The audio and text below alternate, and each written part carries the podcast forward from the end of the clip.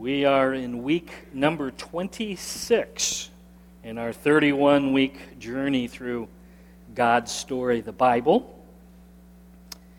And uh, this is uh, a uh, pretty exciting time today as we uh, are getting close to finishing up our journey through God's Word. How many of you are doing pretty well on your reading? Can I see how many of you are staying pretty close? Okay? Good. Anybody in the balcony doing pretty good? Yeah? Okay. Very good. Keep it up. Just a few more weeks to go, and we'll be there. How many of you familiar with Vince Lombardi? Ever anybody ever heard that name? Okay. Well, six times NFL champion. That was before there was such a thing as a Super Bowl. Yes, there was a time there was no Super Bowl, believe it or not. Uh, that's when the dinosaurs roamed the earth.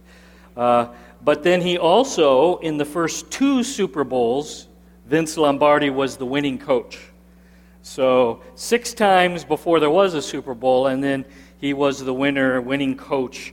So, generally considered the greatest football coach ever, at least generally considered the greatest NFL, National Football League coach ever. Uh, he has a saying that has become well known, and we're going to put it up here and uh, see if you've ever heard that. Uh, winners never quit, and quitters never win. You ever heard that before? Any of you ever used that with your children before? I, I, think I have. Uh, guilty. Uh, and part of me, I think the athlete, the dad, the, the warrior in us, we, we look at that and we say, I like that. Like, you want to say it with me? Winners never quit, and quitters never win. And then there's another side of me that says, yeah, that's true, except most of us, there's been a few things we've quit. How many of you have ever quit a job? Hold me, see your hands. Yep. Yeah. Really? Some of you have never quit a job. Or you're just too tired to raise your hands. Okay, I get it. Uh, uh, I, I suspect most of us have had a relationship or two that turned out to be not so good, maybe toxic, that you needed to back away from. And, and you look at that and you go, well, I, I did, I did have to quit that relationship. So, uh, yeah, there's a side of us that really likes that. Winners never quit. And there's a part of us that says, yeah, but there are some times where we've, we've actually been guilty of quitting. Uh, thanks, Dan. You can put that down now. Today we're going to look at a man who is considering quitting. There, there's a man in Scripture we're going to look at today. He was thinking about bailing on Jesus. Jesus had called him, and now today we're going to see a time where he's thinking about uh, going back to his old job. Uh, but before we stand and read from our Bibles, I just want to ask a question. Give me your eyes. Anybody here today thinking about quitting some significant area of your life? Could it be that some of you here today, you're, you're going to identify with this person because there's, there's a major area of your life, maybe a really important relationship you're thinking about quitting? Maybe you're thinking about quitting uh, something to do with your job. Maybe it's you're about to quit your job and you're, you're giving that some consideration. Or maybe it has something to do with your faith. Maybe you're tired of uh, using your gifts. Maybe you're tired of following Jesus. Maybe you're tired of the church.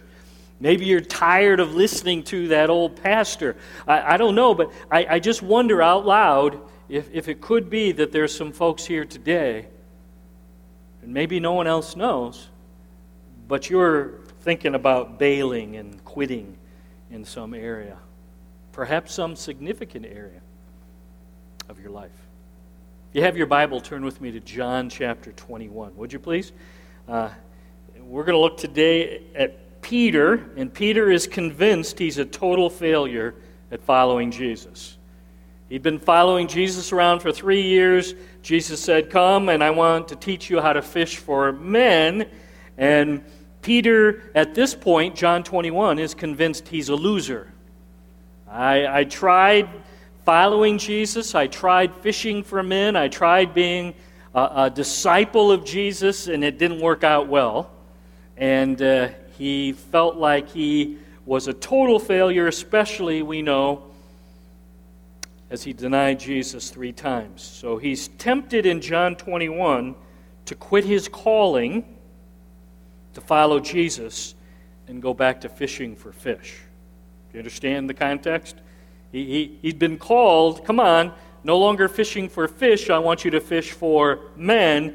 And now Peter's saying, I think I'm going to go back to what I was pretty good at and fish for fish. If you're able, would you please stand? We're going to read John 21. I'm going to start in verse 2 and read down through verse 12. Would you read with me? Simon Peter, Thomas, also known as Didymus, Nathanael from Cana in Galilee, the sons of Zebedee, and two other disciples were together. I'm going out to fish, Simon Peter told them, and they said, We'll go with you. So they went out and got into the boat, but that night they caught nothing. Early in the morning, Jesus stood on the shore, but the disciples did not realize that it was Jesus. He called out to them, Friends, haven't you any fish? No, they answered. He said, Throw your net on the right side of the boat, and you'll find some. When they did, they were unable to haul the net in because of the large number of fish. Then the disciple whom Jesus loved said to Peter, It is the Lord. As soon as Simon Peter heard him say, It is the Lord, he wrapped his outer garment around him, for he had taken it off, and jumped into the water. The other disciples followed in the boat, towing the net full of fish, for they were not far from shore, about a hundred yards. When they landed, they saw a fire of burning coals there with fish on it and some bread. Jesus said to them, Bring some of the fish you have just caught. So Simon Peter climbed back into the boat and dragged the net ashore. It was full of large fish, 153. But even with so many, the net was not torn.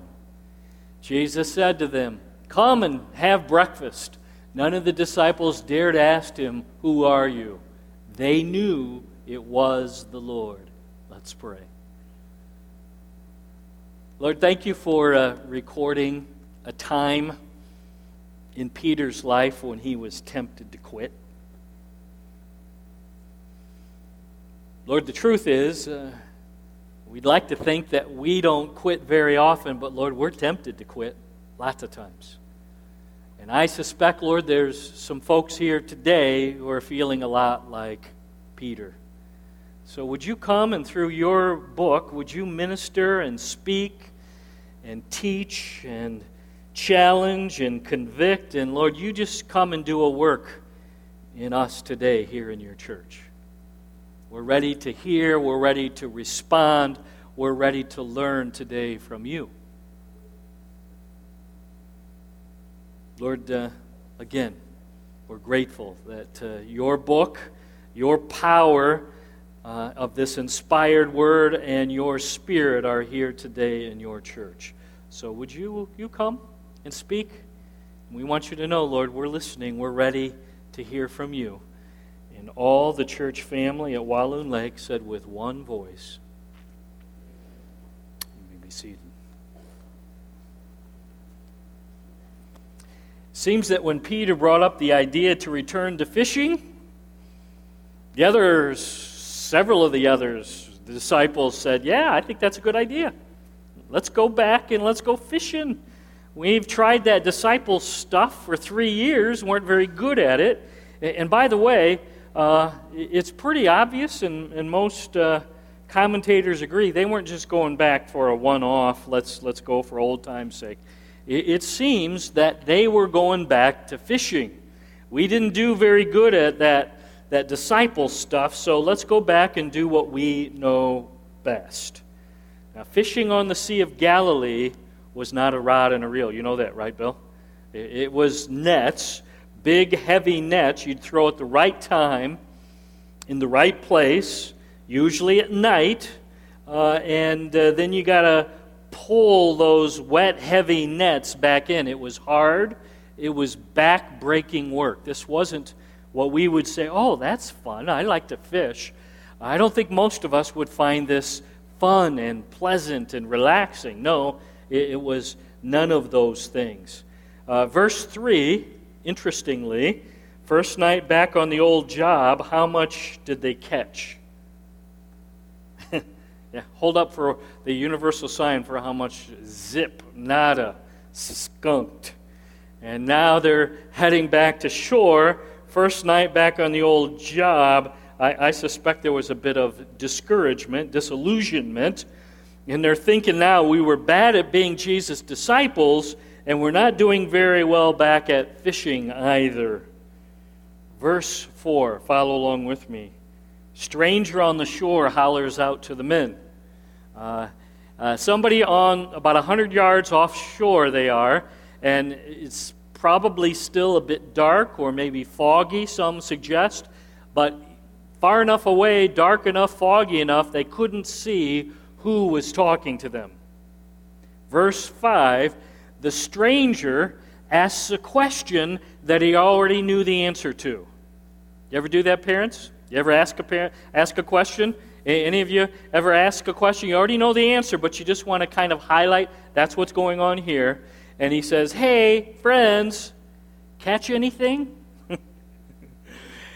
and uh, if you're a golfer and you've had a really bad day on the golf course and you've shot 110, uh, are, are, you happy when someone, when you get back uh, from golfing and now someone asks you, Well, how did you shoot? Thanks. Thanks. Yeah, shot 114. Or if you're a softball player and you went 0 for 4 that day, aren't you, aren't you pleased to come home and have somebody ask, Well, how did you hit today?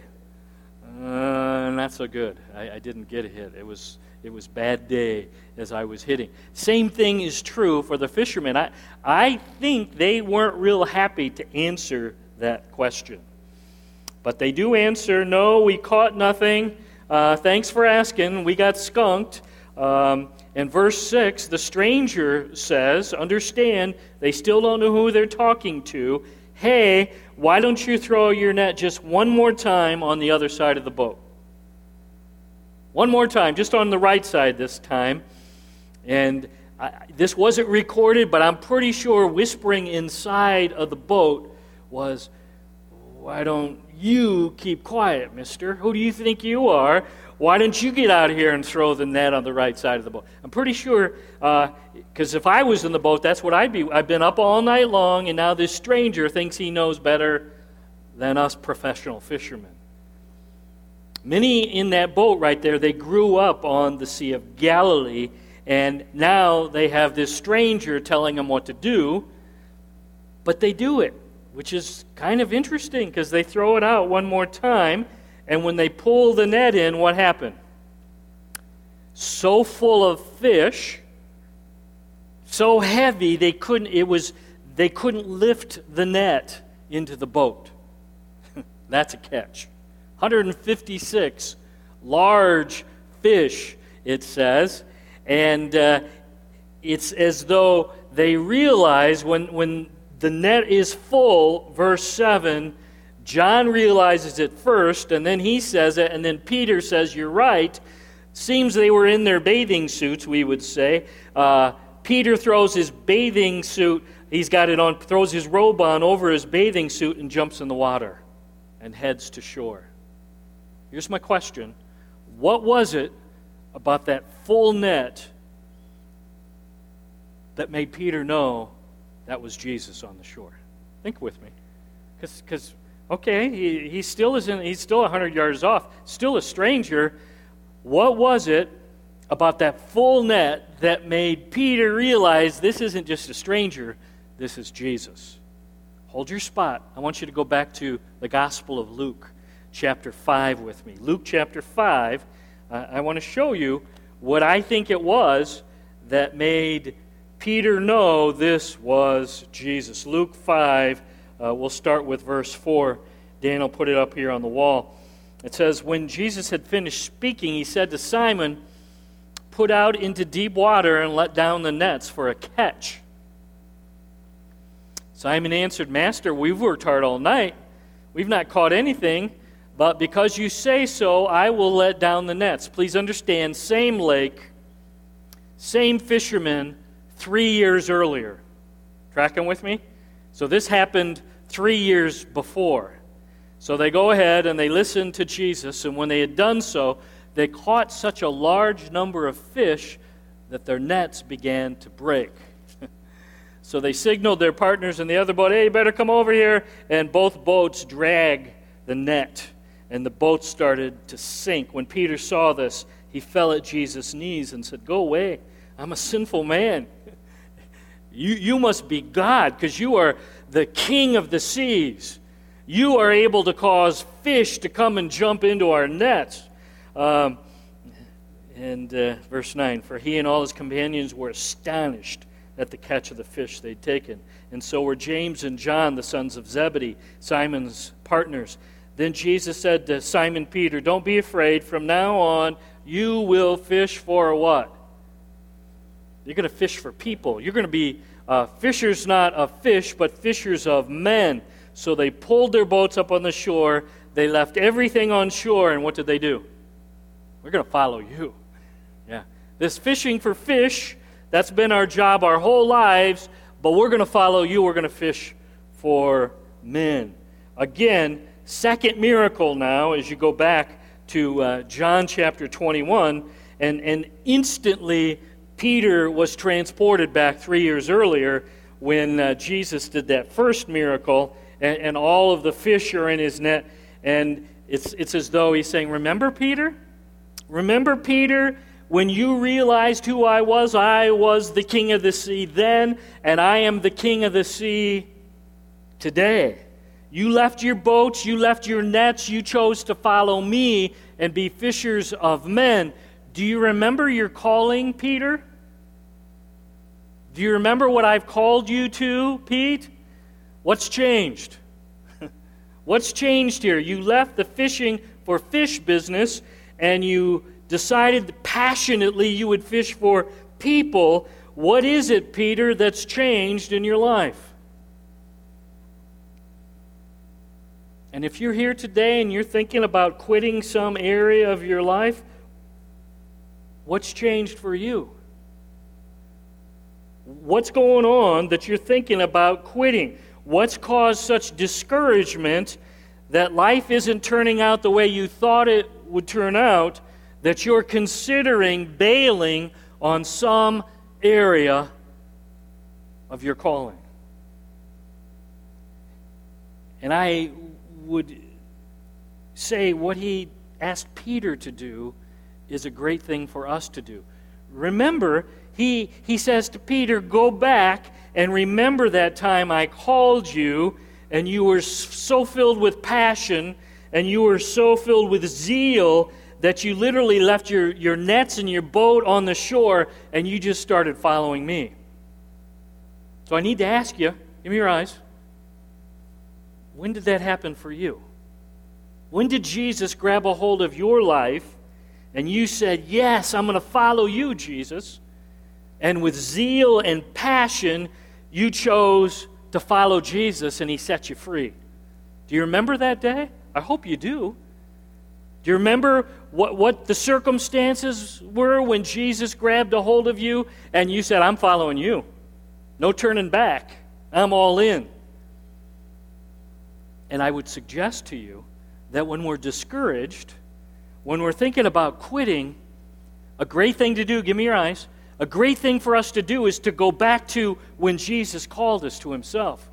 When Jesus said, Come, follow me. And, and, and we go back there, and I'm telling you, when you realize, oh, yeah, there's been some things that have changed, there's been some things that have brought discouragement, but I was all in. I remember. Now, John 13 records the Last Supper. Uh, John 21 records the Last Breakfast. Think about that for a second. How many of you uh, love breakfast? Can I see? Because a lot of people don't care for breakfast. Okay, those we'll hear from you too. How many of you you're not breakfast people? Yeah, you could just soon skip it. Okay, there's a few of you. Uh, how many of you especially love breakfast when someone else cooks it for you? Yep, yep. Lots of moms' hands just shot up. Yep, I like pancakes and waffles when someone else is making it. Anyway, uh, verse nine.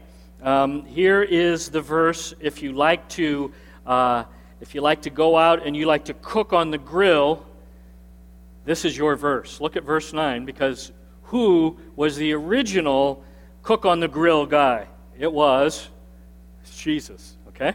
So, verse 9, Jesus is, is cooking fish over charcoal fire. Two times in the New Testament, charcoal fire is mentioned. This is one of them. Any, any guesses where the other one was?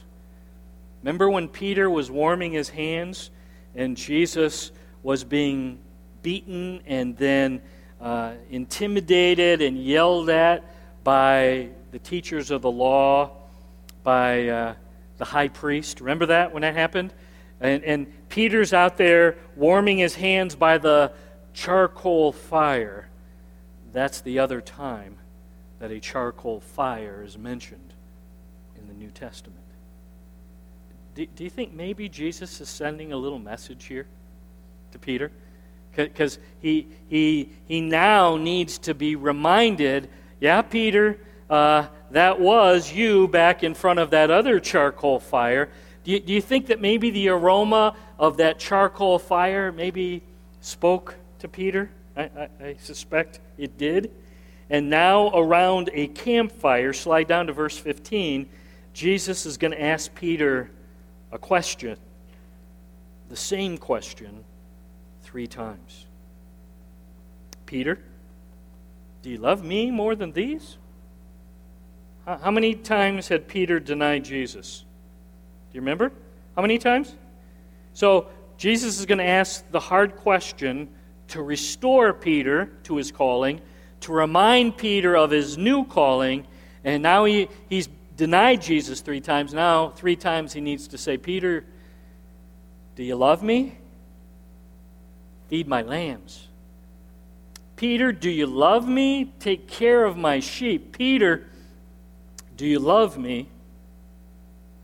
Feed my sheep. And I want you to look at verse 15 because I think this is huge. Peter, do you love me more than these? Peter, do you love me more than these? What is the these? Verse 15. Are you ready? Jesus is pointing, slide back to verse 11. Jesus is pointing back to this large pile of slimy, scaly fish. Think with me now. Jesus is saying, Do you love me more than these 153 large, slimy fish that you just caught because I caused them to jump into your net. You got skunked, but I told them to jump in your net. And, and Peter, I, I got a question. Do you love me more than these fish? Peter, you were thinking about bailing on me, weren't you? Peter, you were thinking about quitting your calling and going back to fishing. Uh, Peter, you, you wanted to go back and fish for fish. Are, are you going to realize that you're no longer a fisher of fish, but now you are a fisher of people? You're, you're fisher of men. And I love the fact, give me your eyes, I love the fact that Jesus isn't looking for perfect people to be a part of his team. Aren't you glad about that? I'd like, I like the fact that, that Jesus is saying, Yeah, you messed up and you messed up big time, Peter, but I'm calling you back to fish for people. And Peter, I'm going to use you, and I want you to be a part of taking care of the sheep in, in the new family. But Jesus is not looking for people who got it all together. How many of you say, I like that? I like the fact Jesus. You're, you're not demanding perfection. You're not expecting people who have no flaws or, or have no uh, baggage in their life. Okay, there's four of us that like that, but the rest of us, yeah, uh, you must be those perfect ones. But the, the rest of us are thinking, you know, I'm not a perfect person, and I realize I'm really glad, even if I'm tempted to bail and quit, even if I've messed up in a major way like Peter did. Uh, you know what, Jesus? You want to use me. You want to come and be a part. Even if I disappointed someone in a, in a massive way, even if I sinned and I fell flat in the mud, Jesus, you want to use me. So, so what are the fish in your life? Jesus said to Peter, Hey, Peter, do you love me more than these fish? What are the fish for you? What are the fish that you're tempted to love more than you love Jesus? And, and, as I think about that, you know, there's, there's a lot of things that we could say. You know, I got this hobby that really is, it's really kind of more than a hobby, it's like my passion. Or I've got this relationship, and I know it's really not a great relationship, but man, am I enjoying it. Or, or I have this thing uh, this man made thing, and man, does it go fast, and it's fun, and it's shiny. And, and, and I have this wonderful place that I live in, and I really love my house. No, no, no, I, I really have this pet sin, and wow, is it fun for me to, to exercise this pet sin. Do, do you understand? Do you, do you love me, Jesus says, more than your fish? And that really is the question all of us have to answer. Are you ready for the rest of the story, Paul Harvey? Peter was restored to fishing for people. Peter uh, went on to powerfully lead the early church. Peter fed the lambs, took care of the sheep, fed the flock. Lord used him in marvelous ways. And Peter got to preach the very first sermon, very first sermon ever preached in church because the church starts in Acts chapter 2. And when he preaches in Acts chapter 2, 3,000 people hear Peter preach and respond and become followers of Jesus. This guy who was tempted to quit, tempted to bail on Jesus, the Lord uses him in powerful ways. It really is. Um, one final verse if you're a little weary, a little discouraged, thinking about quitting some area of your life, uh, Galatians 6 9 should become your friend, okay? And, and this is the final uh, thought as we uh, wrap this up this morning. Galatians 6 9 says this Let us not become weary in doing good, for at the proper time we will reap a harvest if we do not give up. I think you should read that with me, okay? Let us not become weary in doing good, for at the proper time we will reap a harvest if we do not give up. Want to cement it one last time? Yeah, maybe we should. Yeah. Let us not become weary in doing good, for at the proper time we will reap a harvest if we do not give up.